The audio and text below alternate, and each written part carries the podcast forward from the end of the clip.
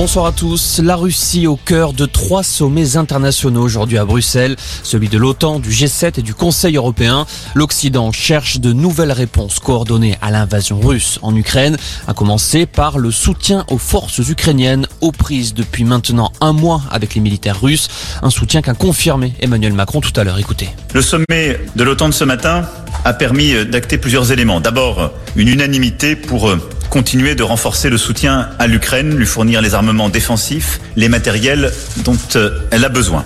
La ligne reste la même pour l'ensemble des alliés, continuer à fournir des armes défensives et létales, le faire dans un cadre d'efficacité complète, mais avec une ligne rouge, vous le savez, qui continue de ne pas être co-belligérant. C'est aussi pour cette raison que je n'entrerai dans aucun détail, mais avec le chancelier allemand, d'autres Européens, nous avons aussi insisté sur l'importance dans ce cadre de continuer à œuvrer pour une voie négociée crédible. Le chef de l'État a également évoqué l'impact des sanctions économiques sur la Russie. Le pays se trouve actuellement en cessation de paiement, sa monnaie a dévissé. Emmanuel Macron assure que la pression continuera de s'accentuer en cherchant par tous les moyens un cessez-le-feu. Les retraités dans la rue, de nombreux syndicats appelaient un mouvement national de contestation aux quatre coins de la France aujourd'hui, de Paris à Marseille en passant par Bordeaux.